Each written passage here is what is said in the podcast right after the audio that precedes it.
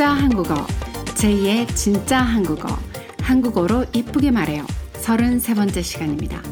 안녕하세요, 여러분. 일주일이 정말 빠르죠? 지난 한 주는 어떻게 보내셨나요? 음, 우리 진짜 한국어 남양 특집과 함께 무더위를 싹 하고 날려버리시고 시원한 한 주를 보내셨을까요?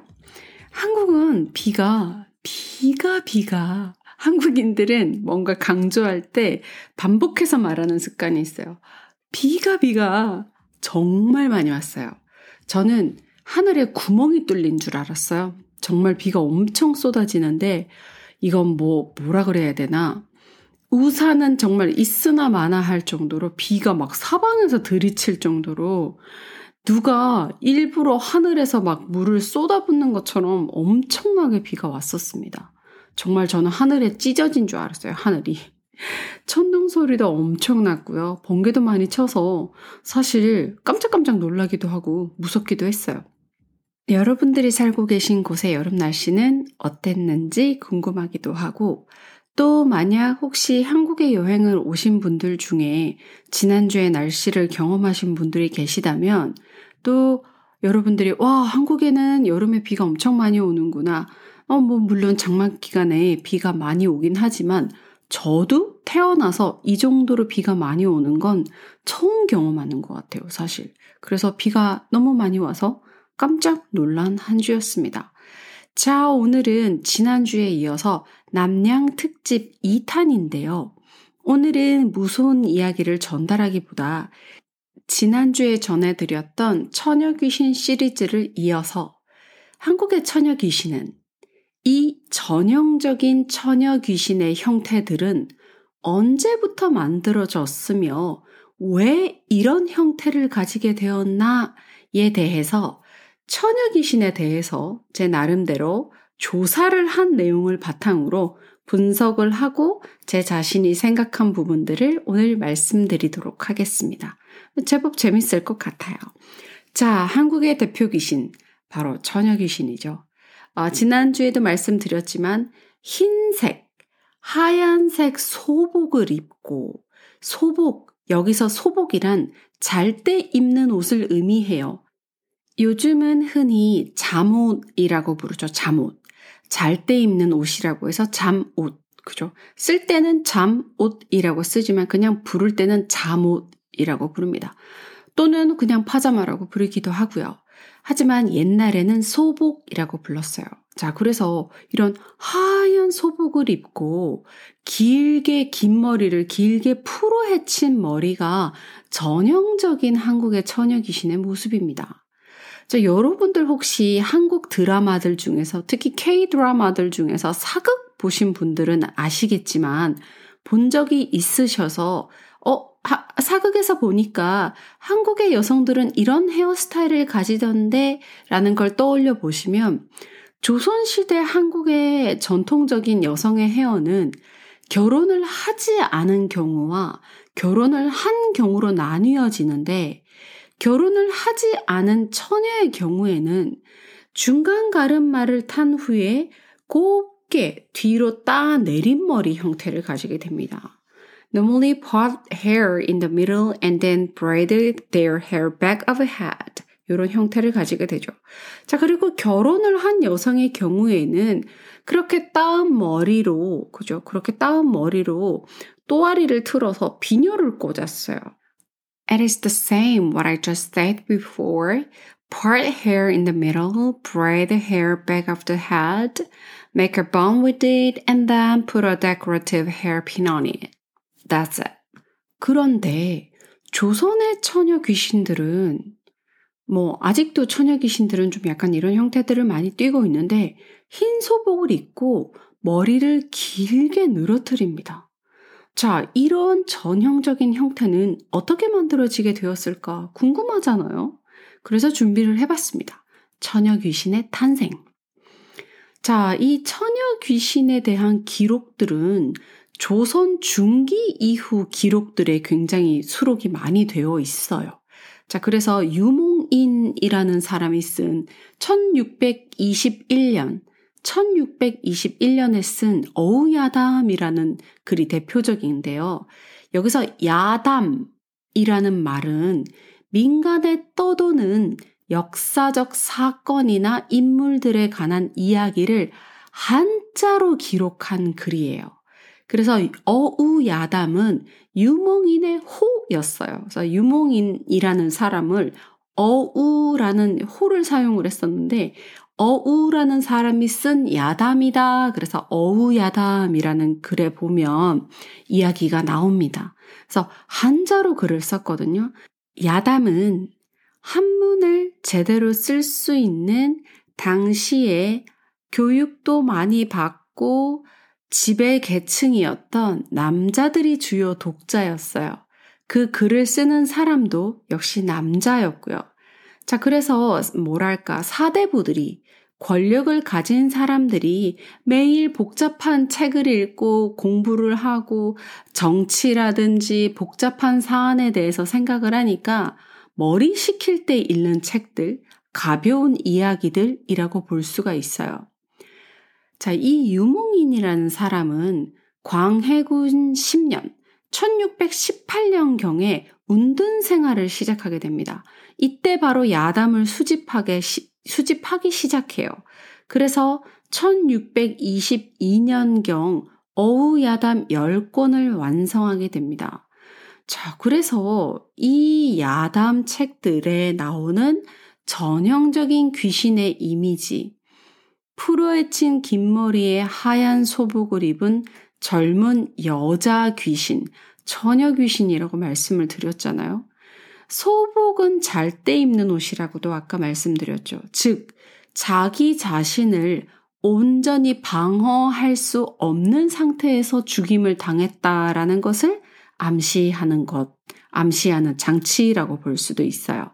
그래서 뭔가 이 피해자가 무방비한 상태에서 억울한 일을 당했다는 게 바로 대전제가 됩니다. 보통은 죽은 모습 그대로 귀신이 된다는 것이 뭐랄까, 룰은 아니지만 뭔가 암묵적인 룰이었어요. 죽었을 때 모습 그대로 귀신이 된다. 그래서 한국 사람들 중에는 이 하얀 소복이 사람을, 사람이 죽고 난 후에 관, 커핀에 넣을 때 입는 수의, 죽은 사람이 입는 옷이라고 생각하는 사람들도 있어요. 사실 저도 자료 조사를 하기 전까지는 사람이 죽고 난 후에 지금 현대의 한국인들은 거의 흰색에 가까운 옷을 입습니다. 그래서 그 죽은 다음에 그 사망한 사람을 그 수의를 흰색에 가까운 수의를 입혀서 관에 넣기 때문에 대부분의 사람들은 처녀 귀신이 하얀 소복을 입고 나오는 것이 수의라고 생각을 하거든요. 저 역시도 그렇게 생각을 했었으니까요. 하지만 조사를 해보니 관에 시신을 넣을 때 죽은 사람을 넣을 때 흰옷을 입히는 관행, 흰옷을 입히는 관습은 1910년경 나타나게 돼요. 그래서 이렇게 야담이나 고 소설에 나오는 흰 소복을 입었다라는 설정은 이 사람이 죽을 때 관에 넣어졌을 때 입은 설정이 아니라는 것이죠. 오히려 신라, 고려, 조선 시기 이런 어, 한국의 예전 시기에는 옛날 시대에는 화려한 옷을 입었어요. 수위, 사람이 죽었을 때 굉장히 화려하게 채색된 옷을 입혔습니다. 그래서 뭐 약간 벗어나는 얘기를 잠깐 드려보자면 저도 만약에 제가 저의 죽음에 대해서 생각을 해본다 라고 하면 현재 한국 사람들이 관습적으로 사용하고 있는 그런 하얀 수위는 입고 싶지 않고요. 제가 가진 옷들 중에서 가장 멋지고 예쁜 옷을 입고 들어가고 싶어요. 좀 이야기가 옆으로 샜지만, 자, 다시 처녀 귀신의 모습으로 돌아가서, 자, 잘 때 입은 옷을 입고 귀신이 나타났다. 그럼 이건 자는 상황에서 뭔가 안 좋은 일을 당했다. 자, 그리고 긴 머리를 풀어 헤쳤다라는 것은 언제일까요? 바로 잠잘 때죠. 자, 역시 이러한 부분 또한 무방비 상태에서 당한 비극들이 바로 이러한 비극들이 일어나는 공간이 바깥의 어떤 위험한 장소가 아니라 대부분 가정 안에서 이루어졌다는 것을 의미하기도 합니다. 그래서 끔찍한 사건의 배경이 주로 집 안에서 벌어졌다라는 것을 의미한다는 것이죠. 뭐 처녀 귀신과는 방, 반대로 한국의 총각 귀신도 있어요. 결혼하지 않은 남자 귀신도 존재합니다. 그래서 이름이 몽달 귀신이에요. 몽달 귀신. 하지만 이 총각 귀신, 몽달 귀신이죠. 결혼을 하지 못한 채로 죽은 남자 귀신은 대부분의 스토리가 사랑하는 사람을 너무너무 그리워하다가 뭐 신분이라든지 어떤 상황에 의해서 그 내가 너무 사랑하는 여자와 결혼할 수가 없어요. 그래서 너무너무 그 여자를 사랑하는 마음에 결혼을 못하니까 속이 상해서 밥도 못 먹고 식음을 전폐한다 그러죠. 끙끙 앓게 됩니다. 그러다가 죽게 돼요. 우리가 상사병을 앓다가 죽는다고 하는데 상사병을 앓다가 죽게 됩니다. 자, 그래서 결혼을 하고 싶은데 어떤 상황에 의해서 못하게 되어서 죽는다든지 대부분 그런 이야기와 관련이 있어요. 하지만 처녀 귀신은 자기가 결혼을 하고 싶은데 사랑하는 사람과 결혼을 못해서 죽은 귀신은 잘 없습니다. 대부분, 거의 대부분 이야기에 나오는 처녀 귀신들은 성인이 되기 전에 10대 시절에 당하는 억울한 일과 관련된 주로 성범죄와 관련된 죽음과 관련이 있어요. 그래서 성범죄를 당하는 과정에서 도망가다가 살해당하거나 도망가다가 죽게 되거나 뭐 이런 상황들이 이어지는 거죠. 당시 조선이라는 사회는 굉장히 엄격한 유교 문화 속에서 여성의 정절, 여성의 순결을 굉장히 중요시하는 문화였기 때문에 스스로 자결을 하거나, 그죠? 혹은 죽임을 당하는 경우가 많았어요. 그 한국의 장신구 중에 은장도라는 장신구가 있어요. 굉장히 작은 손바닥만한 칼이에요. 손바닥보다 조금 작나? 작은 칼인데 여성들이 항상 이것을 몸에 지니고 있다가 만약에 내가 어떤 외부적 강압에 의해서 외부의 힘에 의해서 다른 사람에 의해서 내가 원하지 않은 상황에서 나 자신의 순결, 정절을 잃게 되는 경우 흔히 쉽게 말해서 강간을 당할 처지에 놓인 경우 혹은 강간을 당한 후라면 스스로 목숨을 끊는 데 사용되는 칼로 된 장신구입니다.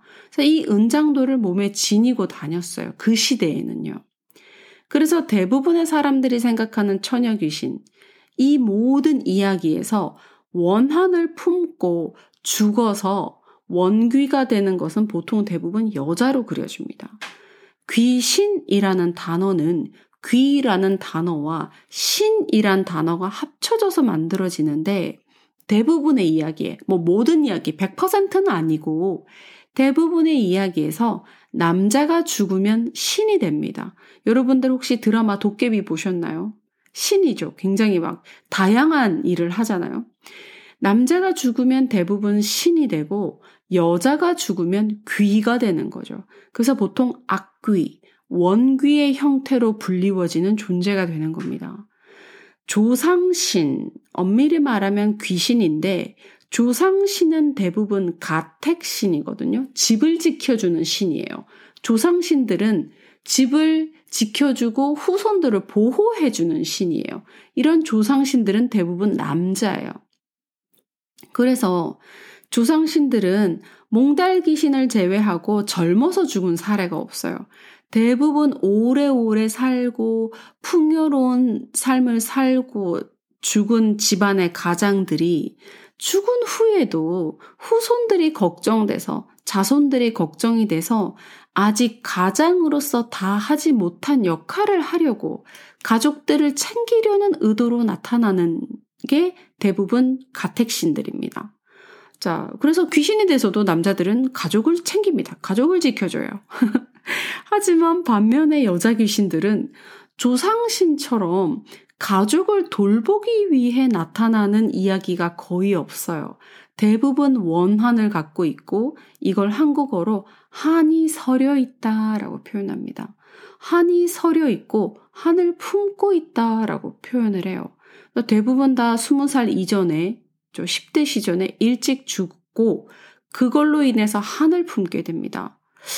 자, 왜 한국 귀신에서 이런 가장 핵심적인 미혼의 여자 귀신, 이 처녀 귀신은 왜 한국은 여자만 한을 품고 있을까? 생각해보면 아무래도 시대적 배경상 조선시대는 여인 잔혹사라고 이야기를 할 만큼 여인들의 삶이 힘들었기 때문이라고도 볼 수 있는 거죠. 차별과 억압에 짓눌렸던 조선시대 여성들의 삶, 성에 관해서도 굉장히 보수적이면서도 어떤 교육이나 다른 부분에 있어서도 굉장히 억압을 받는 분위기였던 것이죠. 그래서 그런 시대적 분위기 때문에, 그런 시대적 분위기 때문에 뭐랄까요. 그, 처음에도 말씀드렸지만 글을 쓰는 사람, 작가도 권력을 가진 남자, 글을 읽는 독자도 권력을 가진 남자들이었기 때문에 남자를 대상으로 유희의 대상이 되기에는 좀 부담스러웠던 거죠. 그래서 상대적으로 사회적 지위가 약하고 힘이 없는 여성들을 대상으로 어떤 유희의 대상을 삶, 삶 아서 유희의 대상으로 만들어서 이야기를 써내려간 것이 바로 야담이 됩니다. 그래서 한국의 귀신은 좀 특히 여서, 여성 귀신들은 비슷한 구조를 가져요. 첫 번째, 성범죄와 관련돼서 억울하게 죽은 10대 여성. 두 번째, 나타나기만 해도 무서워서 마을의 원님이 공포에 떨어서 죽을 정도로 무서운데 가해자를, 나를 죽게 만든 나쁜 사람을 직접 찾아가서 그 사람을 혼내지 않고 마을의 원님을 찾아가서 억울함을 호소합니다. 여기서 마을의 원님은 지금으로 따지면 그 마을의 경찰서장님쯤 되겠죠. 경찰서를 찾아가서 내가 이런 이런 죽은, 내가 이런 이런 억울한 일을 당했으니 너무 억울해요. 제 원한을 풀어주세요. 제 사건을 해결해 주세요. 라고 얘기를 하는 거죠. 현대화된 공포 이야기 속에서는 귀신이 직접 누군가를 괴롭히는데 조선시대 귀신들은 관청, 경찰서에 찾아갑니다. 굉장히 뭐랄까요. 민원 의식이 투철한 귀신이죠.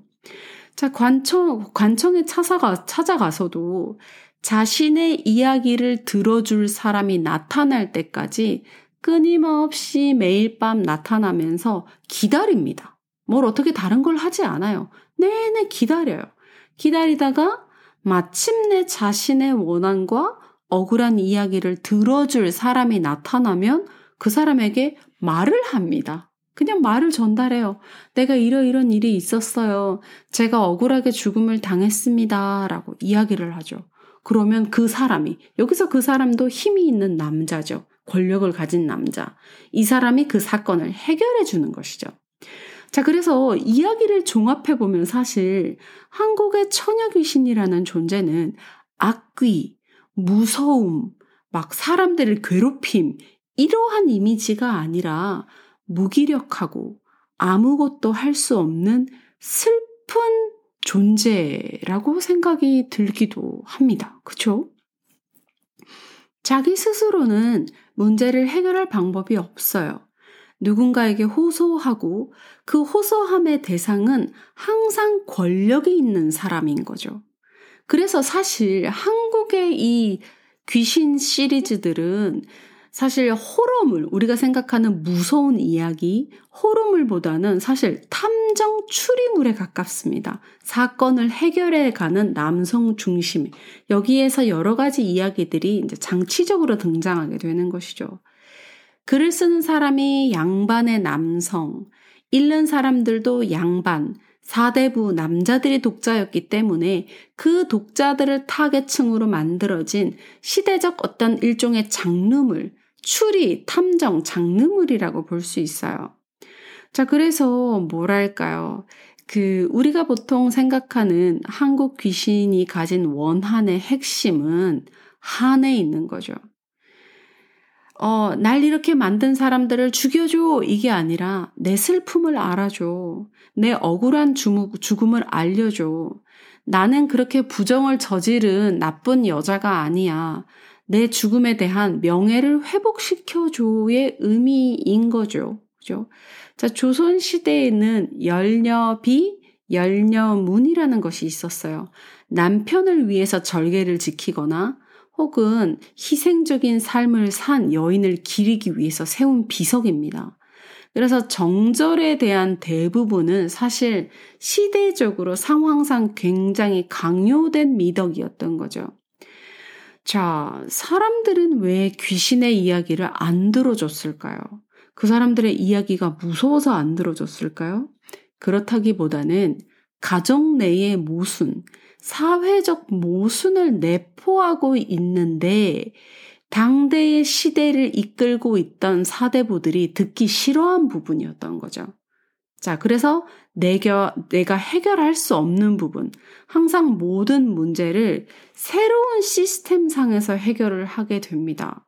어, 기존에 있는 마을의 원님, 마을의 부사에게 찾아가지 않고 항상 새롭 게 부임한, 새롭게 우리 마을의 발령을 받은 부사에게 찾아가서 호소를 하는 거죠. 이건 새로운 시스템에 찾아가는 건 거라는 거죠. 기존의 시스템 상에서는 고쳐질 수 없는 부분이었기 때문에 그랬다라는 것도 어, 한국의 처녀 귀신 스토리에서 나오는 어, 일반적인 공통점이라고도 볼 수 있는 것 같아요. 자, 그래서 또 보면 메인 빌런, 주로, 주로 나쁜 캐릭터들은 개몽, 새엄마가 등장을 하게 됩니다. 그럼 왜 악역이 남자 대상자이기보다 새로운 여자 대상자인가? 이것 또한 이야기의 창작자, 이야기를 쓰는 사람, 글을 쓰는 사람, 그리고 글을 읽는 사람, 이 모든 설정들이 당대의 어떤 힘과 권력의 차이들을 보여주는 거죠. 힘을 남성들이 다 가지고 있었기 때문에 남성들을 나쁜 존재로만 그리는 것은 독자들이 읽기 껄끄러웠다는 거죠. 읽기 싫다는 거죠. 그래서 다른 여성, 매력적이지 않은 여성을 대립구도에 둠으로써 남성분들이 그냥 즐겁게, 편하게, 재밌게 읽을 글을 쓰기가 훨씬 더 작가가 편했을 것이다 라고 유추해 볼 수 있는 거죠. 그래서 한국의 공포 이야기는 슬픔과 관련이 많아요. 실제로 무섭고 잔혹한 이야기보다는 슬픈 이야기와 관련이 많습니다. 지난 시간에도 제가 추천을 들었고, 어, 아래 링크에 있는 그 제 인스타 계정에 진짜 한국어 인스타 계정에도 포스터를 올려드렸어요. 바로 넷플릭스에 들어가시면 장화 홍련이란 영화가 있어요. 한번 보시면 재밌을 것 같습니다. 자, 오늘은 이렇게 처녀 귀신의 탄생 배경과 이 글을 읽고 즐긴 독자층에 대한 이야기로 남양 특집을 꾸며봤습니다. 다음 시간에도 재미있는 남양 특집이 준비되어 있으니까 기대를 많이 많이 해주세요. 자, 그럼 이번 한 주도 즐거운 일 가득가득 하신 한 주 되시길 바랄게요. 자, 그럼 다음 주에 또 만나요. 안녕!